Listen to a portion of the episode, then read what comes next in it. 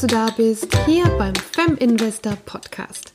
Dein Podcast rund um das Thema Vermögensaufbau mit Exchange Traded Funds. Mein Name ist Christine Glogowski und ich freue mich sehr, dass du hier bist.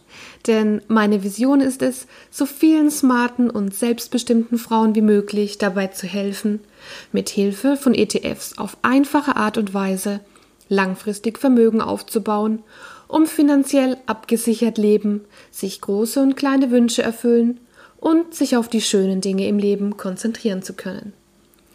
Ich weiß aus eigener Erfahrung, wie komplex das Thema auf den ersten Blick erscheint und wie die Flut an Informationen abschreckend wirken kann. Wenn du den Mut hast, dich trotzdem mit dem Thema auseinanderzusetzen, hast du jetzt mich als Partnerin an deiner Seite. So, und jetzt wünsche ich dir viel Spaß beim Podcast.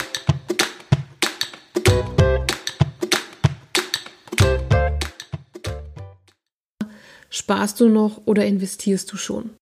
Heute geht es darum, warum du dein Geld nicht einfach auf dem Sparkonto rumliegen lassen, sondern stattdessen investieren solltest.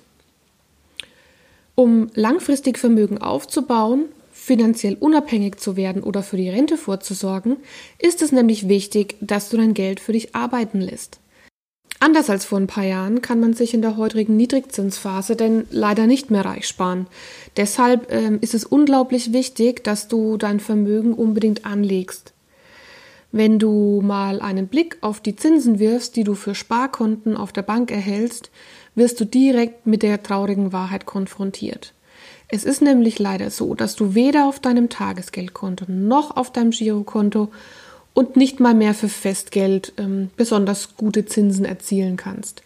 Ähm, wir bewegen uns hier von teilweise sogar Negativzinsen, aber die wollen wir jetzt mal außen vor lassen, von wirklich 0% Zinsen bis für Festgeld vielleicht maximal, wenn du Glück hast, 1 bis 1,5% Das ist also nicht viel. Und dem Ganzen, dass du keine Zinsen erhältst auf dein erspartes Geld, steht auch noch die Inflation gegenüber. Die Inflation beschreibt ja, wie das allgemeine Preisniveau steigt und somit deine Kaufkraft sinkt. Jeder weiß ja, dass Dinge laufend teurer werden. Ähm, wenn du dir beispielsweise überlegst, was eine Kugel Eis in deiner Kindheit gekostet hat und was eine Kugel Eis jetzt kostet, ist dir das Prinzip der Inflation ganz schnell klar. Und genauso ist es natürlich mit anderen Dingen. Das geht beim Starbucks Kaffee los, über die Maß Bier auf dem Oktoberfest, hin zu Kleidung und anderen Konsumgütern.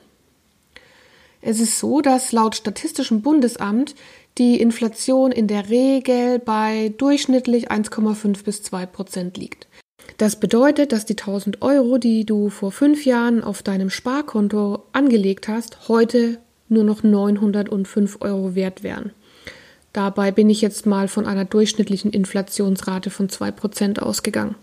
Wenn du jetzt die Niedrigzinsen der Bank der Inflation gegenüberstellst, wird dir ziemlich schnell klar, dass du so absolut kein Vermögen aufbauen kannst. Im Gegenteil, die Inflation frisst also still und heimlich dein Geld auf. Und das Tückische daran ist, dass du es gar nicht mitbekommst, dass dein Geld jedes Jahr entwertet wird. Denn auf dem Konto stehen ja immer noch die 1000 Euro.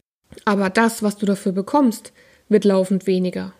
Was würdest du denn denken, wenn dir jemand jedes Jahr zwei Prozent von deinen 1000 Euro vom Konto wegnehmen würde? Dann würdest du wahrscheinlich relativ schnell reagieren und wärst wahrscheinlich ziemlich wütend darüber. Aber es ist genau das gleiche Prinzip. Oder wenn wir nochmal bei dem Beispiel mit der Kugel Eis bleiben wollen, dann hast du damals in deiner Kindheit vielleicht 60 Cent für eine Kugel bezahlt, während du heute schon 1,20 Euro dafür bezahlen darfst. Das bedeutet, die reale Kaufkraft ist also gesunken und für das gleiche Geld bekommst du heute nur noch die Hälfte. Ergo, wenn du dein Geld einfach nur auf dem Konto liegen lässt, wird es in einigen Jahren oder Jahrzehnten nur noch einen Bruchteil dessen wert sein, was es heute wert ist. Und damit deinem hart verdienten Geld das nicht passiert, brauchst du eine Anlageform, deren Gewinn bzw. Rendite mindestens über der Inflationsrate liegt, also mindestens 2%. Die Zeiten, wo du diese Rendite noch auf deinem Tagesgeld oder Festgeldkonto erhalten hast, die sind zwar vorbei, aber glücklicherweise gibt es da noch ein paar andere Möglichkeiten für dich. Du könntest natürlich dein Geld in Immobilien investieren und diese dann vermieten. Oder, mein persönlicher Favorit, du investierst dein Geld gewinnbringend an der Börse. Ich kann mir gut vorstellen, dass du dem Ganzen vielleicht jetzt eher skeptisch gegenüberstehst, denn in Deutschland herrscht allgemein eine große Angst vor der Börse und fast jeder kennt jemanden, der jemanden kennt, der schon mal Geld an der Börse verloren hat. Aber ganz ehrlich, es gibt einfach ein paar grundlegende Regeln, die beachtet werden müssen. Und wenn jemand wirklich viel Geld an der Börse verloren hat, dann hat er diese Regeln nicht befolgt. Es ist ganz klar, Aktien haben ein gewisses Risiko, welches man auch nicht unterschätzen darf. Aber Rendite und Risiko gehen nun mal miteinander einher und das eine ohne das andere ist leider nicht möglich. Je größer das Risiko, desto größer ist eben auch die Rendite. Und das ist auch der Grund, warum du auf dem Girokonto genau 0,0% Zinsen erhältst. Denn, wie gesagt, ohne Risiko keine Rendite. Wenn wir uns jetzt mal den DAX anschauen, also den deutschen Leitindex, der hat hingegen in den letzten 30 Jahren eine durchschnittliche Rendite von 8,8% erreicht. Jetzt kommt das große Aber. Das Investieren in Aktien ist nicht automatisch gefährlich, wenn du dich an die Regeln hältst. Denn dann kannst du das Risiko von Aktien minimieren. Die allerwichtigste und oberste Grundregel lautet, nicht alle Eier in einen Korb legen. Das heißt, je mehr Aktien du hast, desto geringer ist auch dein Risiko. Wenn wir jetzt das Beispiel mit den Eiern und den Körben nehmen wollen, hast du alle Eier in einen Korb gelegt und der Korb fällt dir auf den Boden, sind alle Eier dahin. Wenn du jetzt deine Eier aber auf viele Körbe verteilst und einer fällt dir runter, dann hast du immer noch viele Eier übrig. Der Schlüssel zum Erfolg lautet also Diversifikation.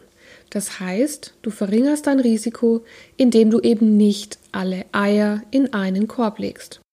Wie genau du dieses Prinzip durch Investitionen in ETFs befolgen kannst, das erkläre ich dir in meinem kommenden Podcast. Ich freue mich auf dich.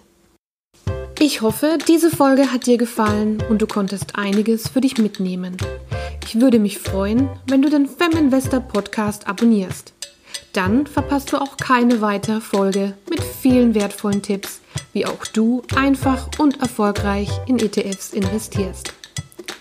Solltest du weitere Infos wünschen, lege ich dir mein kostenloses E-Book Kompaktwissen ETF ans Herz. Den Download-Link findest du in den Show Notes. Bis zum nächsten Mal.